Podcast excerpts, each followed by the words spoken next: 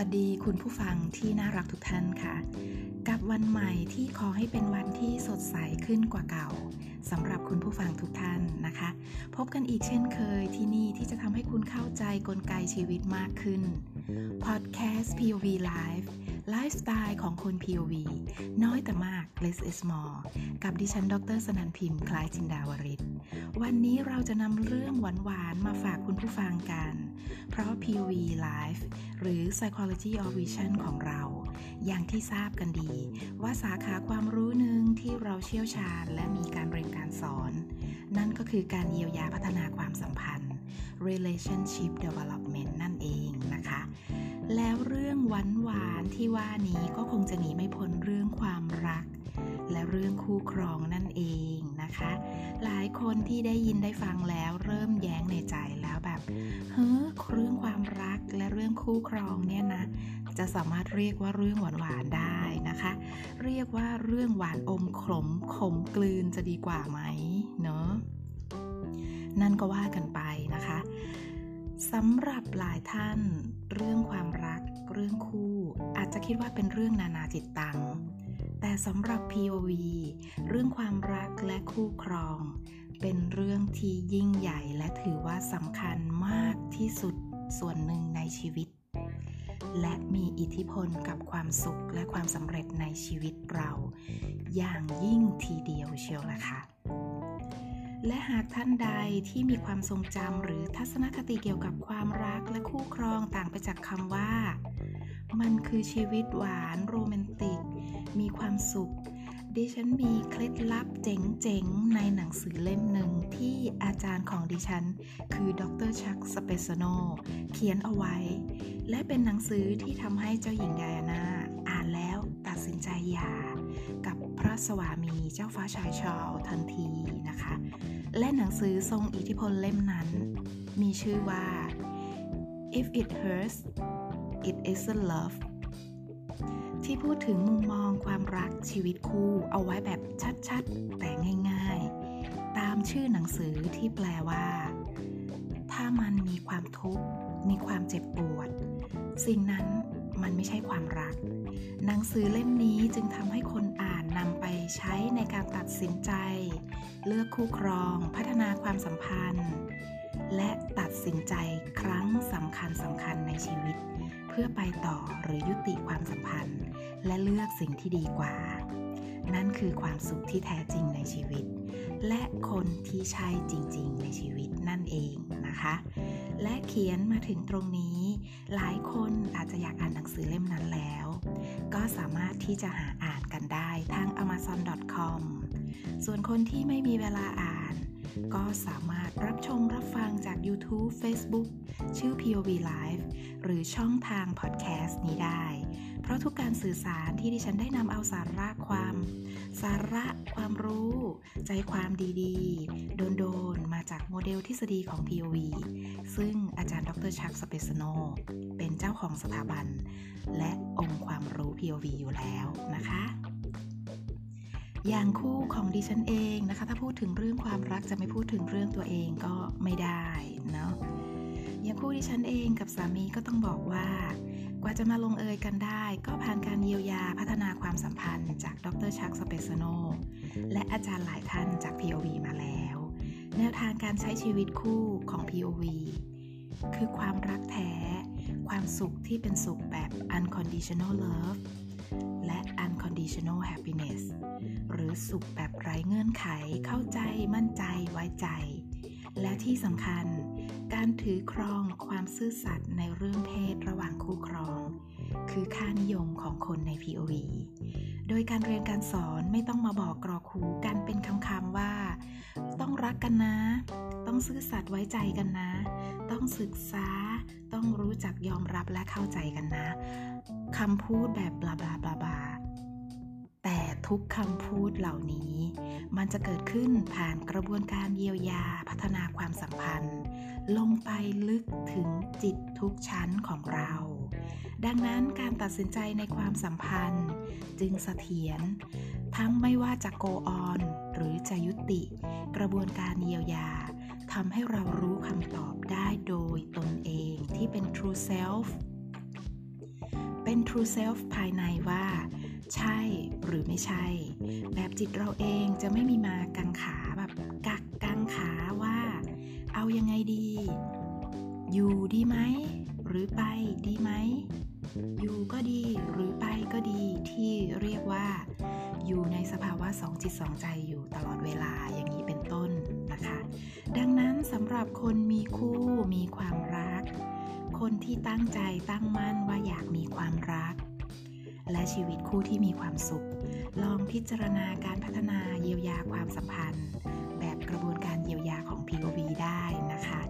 คุณผู้ฟังสามารถติดต่อเข้ามาสอบถามพูดคุยกันได้ โดยย้ำอีกครั้งว่า POV ถือข้อมูลและเรื่องราวของท่าน เป็นเรื่องความลับส่วนบุคคลที่ POV จะดูแลข้อมูลนั้นเป็นอย่างดี ที่ท่านจะสบายใจได้เสมอเมื่อมีการเอาความในใจ เอาความลับของตนเองออกมาพูดคุยกันนะคะ เมื่อพูดถึงความรักความสัมพันธ์ ทุกคนมีความทรงจำหนึ่งที่เหมือนกัน นั่นก็คือ เมื่อเริ่มต้น แรกเริ่ม มันช่างสดใสสวยงามโรแมนติก หวานปานน้ำพึ่งเดือนห้าและเขาคนนั้น สวรรค์บันดาลส่งมาให้ชัดๆ และคราวนี้แหละเหมือนว่าเราจะได้เจอคนที่เราได้ดังใจเราทุกอย่างแล้ว แต่พอเวลาผ่านไปพักหนึ่งพักใหญ่ หมดโปรโมชั่น หมดช่วงโรแมนติก และทุกอย่างดูเหมือนจะไม่เป็นไปตามนั้นแล้ว คนที่เคยคิดว่า เหมือนจะได้ดังใจ ดังที่เราคาดหวัง เขาได้เปลี่ยนไปแล้ว เขาไม่ใช่คนเดิมแล้ว ไม่ใช่พระเอกนางเอกในดวงใจ ที่สวรรค์ส่งมาเหมือนตอนแรกแล้ว แต่มาถึงวันนี้กลับกัน ทำไมมันเหมือนนรกส่งมาชัดๆ คบกันอยู่ด้วยกันแล้วปวดหัววุ่นวายปัญหาเยอะแยะไปหมด หากนี่เป็นเรื่องราวคล้ายคลึงประหนึ่งว่าเป็นเรื่องของเราแล้วล่ะก็ จงฟังต่อไปนะคะ หลายคนคิดว่า การมีคู่นั้นมีไว้เพื่อสนองนิดของเรา เพื่อตามใจเราดูแลเรา เป็นทุกสิ่งทุกอย่างให้เรา เพื่อเข้ามาให้ความรัก เอาอกเอาใจแทนที่พ่อของเราแม่ของเรา และที่สำคัญ บางคนเอามาแทนที่คนรักเก่าของเราที่ต้องคอยตามใจเรา ชดเชยทุกสิ่งทุกอย่างที่เราต้องการ และที่ไม่เคยได้รับมาก่อน เมื่อใดก็ตามที่เรารู้สึกแบบนี้ขึ้นมา เมื่อนั้นความสัมพันธ์ของเราจะเปลี่ยนไป หรือจะเดินหน้าต่อไม่ได้ ถึงแม้ว่า คนรักคนนี้ หรือคู่ครองคนนี้ จะได้ดังใจเราไปซะทุกอย่าง หรือไม่ได้ดังใจเราเลยตามที่คิดแม้แต่น้อย แต่ แต่เมื่อใดก็ตามที่เราอารมณ์ไม่ดี มีเรื่องไม่ดีไม่ได้ดังใจ หรือมีปัญหาอะไรเกิดขึ้นในความสัมพันธ์ หรือแม้กระทั่งมีปัญหาส่วนตัว คนที่จะถูกลงโทษตำหนิคนแรก พูดง่าย ๆ คือ คนที่จะโดนร่างแห่คนแรก นั่นก็คือคนรักคู่ครองของเรานั่นเองนะคะ ทุกครั้งที่เราไม่ได้ในสิ่งที่เราต้องการไม่ได้ดังใจ สิ่งที่เราต้องการจากเขาคือ การเสียสละตนเองเพื่อดูแลเราเอาใจเราให้ดีกว่านี้ ให้มากกว่านี้ อย่างเช่น ที่ฉันไม่ได้อันนี้ แบบนี้ไม่ได้เป็นแบบนี้ ราะเธอ ที่ฉันไม่มีความสุข ก็เพราะเธอไม่ทุ่มเท เธอไม่เสียสละให้ฉัน เธอไม่เห็นคุณค่า ในความรักของเรา ฉันไม่ได้ ไม่เป็นไม่มี แบบที่ต้องการ ก็เพราะเธอนั่นเอง เธอควรดูแลฉันให้ดีกว่านี้เป็นต้นนะคะ ดังนั้นฟังดูแล้วไม่มีหนทางไหนเลยที่คนรักของเรา หรือคู่ของเราจะเอาชนะเราได้ หรือชนะสารพัดเหตุผลของเราได้ ที่ว่ามาทั้งหมดนี้ก็คือ มันไม่ใช่เป้าหมายของการมีความรัก การมีคนรักและมีคู่ครองนะคะ หรือที่เรียกรวมๆว่า ทั้งหมดนี้ไม่ใช่เป้าหมายของการมีสัมพันธภาพนั่นเองนะคะ เพราะที่ว่าไปแล้วนั้น เป้าหมายของการมีความรักมีคู่ มันคือการมีความสุข และการมีความสุขนั้นไม่ใช่ความสุขที่เกิดจากการที่คนรักหรือคู่ครองของเรา ได้ดังใจเราอย่างที่ต้องการทุกอย่าง แต่ความสุขเกิดจากการที่คนทั้งสองคน มีศักยภาพ และมีความสามารถในการเข้าใจกันและกันได้อย่างแท้จริง เข้าใจมนุษย์อีกฝ่ายหนึ่ง และที่มาที่ไปของเขา ตัวตนของเขาที่เป็นเขา นอกจากเข้าใจแล้ว ยังสามารถยอมรับได้ คือรับได้จริงๆ คุณเป็นได้ทั้งผู้ให้และผู้รับ เขาก็เป็นทั้งผู้ให้และผู้รับ ต่างคนต่างเป็นผู้ให้ ต่างคนต่างเป็นผู้รับ ไม่มีใครต้องมาเสียสละให้ใครแต่ฝ่ายเดียวนะคะ ความเข้าใจในความเป็นมนุษย์นั้น เมื่อคุณเข้าใจจริงๆ คุณจึงจะเห็นว่า มนุษย์มีความแตกต่างและก่อนตัดสินใจรักกันเป็นแฟนกันใช้ชีวิตร่วมกัน รือกระทั่ง ไม่ว่าจะอยู่กับใครในสังคมในสถานะเพื่อนหรืออะไรก็ตาม ความรู้หลักการของความแตกต่างของปัจเจกชน อยู่โดยเฉพาะถ้าเป็นคนรักคู่ครอง การอยู่ร่วมกันรักกันมันหมายถึง การร่วมกันสร้างสะพานแห่งความต่างนี้ ให้เชื่อมกันให้ได้ ถึงคุณจะกลายเป็นเนื้อเดียวกัน คุณจึงจะกลายเป็นเนื้อเดียวกันได้นะคะ พื้นที่เดียวกันจึงจะสามารถเชื่อมกันด้วยสะพานของคุณทั้งสองที่สร้างร่วมกันมาได้ แต่หากต่างคนต่างมีสะพานของตัวเอง คุณจะไม่เข้าใจไม่เปิดใจรับ nature ของคนแบบเขาจริงๆ เขาก็ไม่เข้าใจ nature ไม่ได้เปิดรับคนแบบคุณแต่แรกจริงๆ แค่เห็นผ่านๆแวบๆปิ๊งถูกใจ ถึงจะคบหากันสั้นยาวแค่ไหน แต่หากคุณทั้งสองไม่มีสะพานเดียวกัน ที่เชื่อมความต่างนี้ คุณอยู่กันไปคุณก็อยู่แบบสุขบ้างทุกบ้างในความสัมพันธ์ เพราะต้องฝืนและทนกันและกัน หรือสุดท้ายไม่ว่าจะอยู่สั้นอยู่กันมายาวนาน ก็ต้องจบลงเอยกันด้วยการจากแยกย้าย ที่น่าเสียดายคือบางคู่อยู่กันมา 10 ปี 20 ปี อยู่แบบสร้างสะพานของใครของมัน อยู่แบบทนกันมาเพราะคิดว่า เออ ไหนๆก็ไหนๆแล้วก็ทนกันไป ทนมันไป ก็ยังดีที่สุดท้ายตัดสินใจได้ ถึงแม้จะใช้เวลานานแค่ไหน ก็ดีกว่าตายจากกันไปบนความสัมพันธ์แบบสะพานใครสะพานมันนะคะ แต่ก็ยังมีอีกหลายคนหลายคู่ ที่ทุกยังไงทรมานยังไง แต่มันมีปัจจัยอื่นที่คอยบอกเราเสมอว่า ต้องทนนะ ต้องอยู่นะ อยู่มาถึงขนาดนี้ สร้างอะไรด้วยกันมาถึงขนาดนี้ จะยอมทิ้งเหรอ เสียดายแทนนะเงินและความสุขสบายทั้งนั้นเลย หรือก็แก่ๆกันไปก็แล้วกัน ไม่รู้จะไปเริ่มอะไร ไม่รู้จะไปเริ่มต้นยังไงกับใครใหม่แล้ว ก็อยู่ๆกันมาก็อยู่ๆกันต่อไปเถอะ เดี๋ยวก็ตายจากกัน แบบนี้ก็มีให้เห็นกันเยอะแยะนะคะ ที่ยอมเอาความกังขาในความสัมพันธ์ แลกกับความสุขที่แท้จริงทั้งชีวิต ดังนั้นหากคุณกำลังคบหาหรือเลือกใครสักคนเข้ามาเป็นส่วนหนึ่งในชีวิต ก่อนเลือกก่อนตัดสินใจ ย้ำนะคะ ก่อนเลือกก่อนตัดสินใจ ขอให้คุณเป็น true self ของคุณเอง ที่เข้าใจกลไกที่มาและเรื่องราวของตัวเอง และความเป็นเอกลักษณ์ของตัวคุณเอง ในขณะเดียวกัน เข้าใจที่มาที่ไปเรื่องราวของอีกฝ่าย และความเป็นเอกลักษณ์ของเขาเช่นกัน เมื่อรู้แล้ว ยอมรับส่วนต่างและเอกลักษณ์นั้น ด้วยความจริงใจภายใน ไม่ใช่แค่จำเป็นต้องยอมรับได้ และมองข้ามแบบละพูลับตา ราะเป็นตอนช่วงโรแมนติกช่วงโปรโมชั่น หรือเฟกปิดบังตัวตนเพื่อให้ได้มา แล้วคิดแก้ไขทีหลัง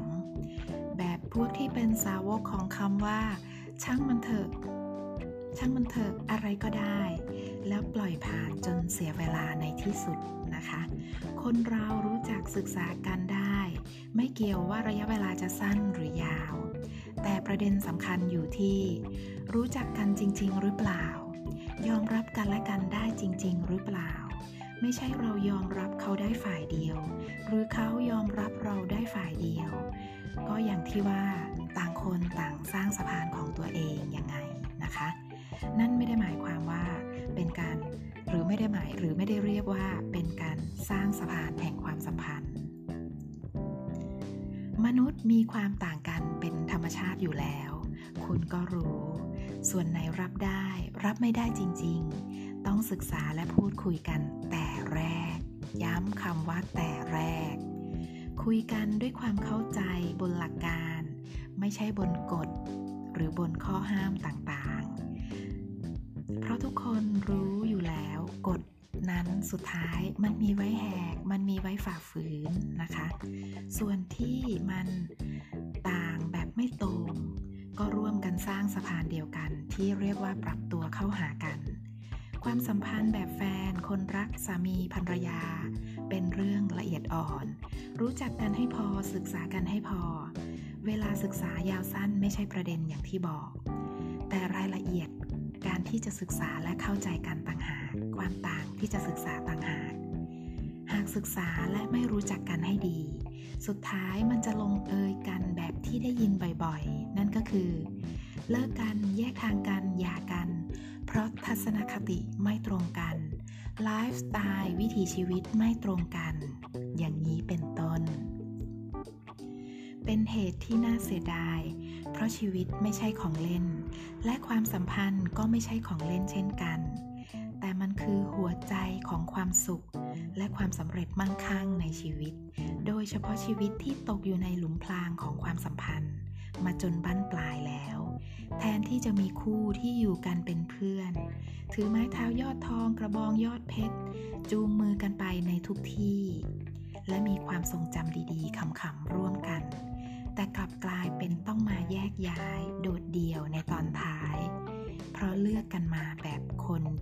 ไม่ใช่ ยังไงก็เลิก คนที่ไม่ใช่ ยังไงก็ไม่สุข นั่นจึงเป็นเหตุที่ ต้องมีผู้เชี่ยวชาญ มีโรงเรียนพัฒนาเยียวยาด้านความสัมพันธ์ผุดขึ้นมามากมาย และมันก็มีมานานแล้วทั่วโลก เพราะเราไม่เคยเรียนมาก่อน ไม่มีโรงเรียนสอนการเป็น ภรรยาสอนการเป็นสามี ทักษะสามี หรือทักษะภรรยา สอนกันยังไง เพราะสอนยังไงก็จำกันไม่ได้อยู่ดีนะคะ เพราะเมื่อเรียนเมื่อสอนผ่านไปแป๊บๆแรงขับเคลื่อนภายใน ที่ไม่ได้รับการเยียวยาของแต่ละฝ่าย ก็ออกมาทำงานลบความทรงจำของทักษะความเป็นสามีและภรรยา และคนรักอยู่เสมอๆ ที่สอนกันได้ สอนได้เพียงการใช้หัวใจในการรักและแสดงความรักต่อกัน ดังนั้นเมื่อปัญหาของมนุษย์จริง ๆ แล้ว ปัญหาของความเป็นคู่ อยู่ที่สตอรี่ที่มาที่ไปและความแตกต่างที่เป็นบ่อกเกิดแห่งปัญหาของชีวิตคู่ เราก็มาแก้กันที่ตรงนี้ ที่การพัฒนาเยียวยาสตอรี่ที่มาที่ไปและความแตกต่าง พื่อชายหนุ่ม หญิงสาว หรือสาวกับสาว หนุ่มกับหนุ่ม ที่จะอยู่กันเป็นคู่ตัวนางานนั้น จะได้มีภาระหนักใจในการสร้างสะพานร่วมกัน น้อยหน่อยเบาหน่อยนะคะ ท้ายนี้ก็อยากฝากถึงคนมีคู่ ตอนนี้ ที่ไม่มีความสุขในชีวิตคู่ ก่อนจะตัดสินใจอะไรลงไป ลองมาพิจารณาดูทัศนคติของตัวเราเอง การที่เรามีคู่นั้น เราอยากให้เขาได้ดังใจเรา ได้ตามที่เราคาดหวัง อยากให้เป็นทุกอย่างหรือเปล่า อยากให้เขาเข้ามาชดเชยความขาดในชีวิตเราที่ผ่านมาหรือเปล่า จึงเห็นเขาไม่เป็นไปตามที่เราต้องการ อย่างนี้ใช่ไหม คุณรักเขาจริงๆ และเข้าใจเขาจริงๆ สิ่งที่จะแนะนำคือ เมื่อทัศนคติมันเป็นแบบนี้ ก็ต้องเปลี่ยนที่ทัศนคติว่า แฟนคนรักคู่สามีหรือภรรยา ไม่ได้มีไว้เพื่อให้ได้ดังใจสนองนิดของเรา เพราะถ้าเราคิดแบบนั้น เราไม่ได้ศึกษาเขาอย่างถ่องแท้ และไม่รู้จักเขาและไม่ได้ยอมรับเขาที่เป็นเขา คุณอยู่บนความต้องการและความคาดหวังของคุณเอง ดังนั้นหากนี่คือคำว่ารัก รักแท้ คุณจงเริ่มใหม่ เปลี่ยนที่ทัศนคติของคุณ เริ่มทำความรู้จักเขาใหม่ให้ดี ยอมรับเขาที่เป็นเขา และสร้างสะพานความต่างร่วมกันให้เป็นหนึ่ง สื่อสารพูดคุยก้าวไปข้างหน้าร่วมกัน แต่ละก้าวมีมือของกันและกัน มีอ้อมกอดของกันและกัน ถ้าทั้งคู่รักกันจริงๆ แต่ก้าวข้ามความต่างไม่ได้ สร้างสะพานไม่ได้ นั่นหมายความว่ายังมีเรื่องราวของคุณและของเขา ที่จะต้องเยียวยาอีกมากมาย คุณจึงจะเริ่มสร้างสะพานร่วมกันได้ แล้วคุณทั้งสอง พร้อมที่จะเยียวยาเพื่อความสุขร่วมกันหรือเปล่า ก็ลองถามใจกันและกันดูนะคะ แต่ก่อนอื่น ลองถามใจตัวคุณเองดูก่อนนะคะ ทั้งหมดที่ว่ามานี้ก็เป็นเรื่องของความรักที่อาจจะยังไม่สุกงอม และได้แนะนำวิธีที่ทำให้สุกงอมได้ นั่นก็คือการเยียวยาความสัมพันธ์นั่นเองนะคะ ยังไงความรักก็คือความสวยงามและความสุขเสมอ ท้ายนี้ก็ขอให้ทุกคู่ทุกความรักเป็นรักแท้ รักจริง เป็นคู่ที่กำลังสร้างสะพานเดียวร่วมกัน และขอให้เขาเข้าใจ story ของคุณ ขอให้คุณเข้าใจ story ของเขา ยอมรับกันและกันได้ ลงเอยกันแบบ happy ending ยาวๆนะคะ แล้วพบกันใหม่ที่นี่กับพอดแคสต์ POV Live ไลฟ์สไตล์ของคน POV น้อยแต่มาก less is more กับดิฉัน ดรสนันพิมพ์ คล้ายจินดาวริศกับเรื่องราวสาระพัฒนาชีวิตดีๆ ทุกวันเช่นเคย สวัสดีค่ะ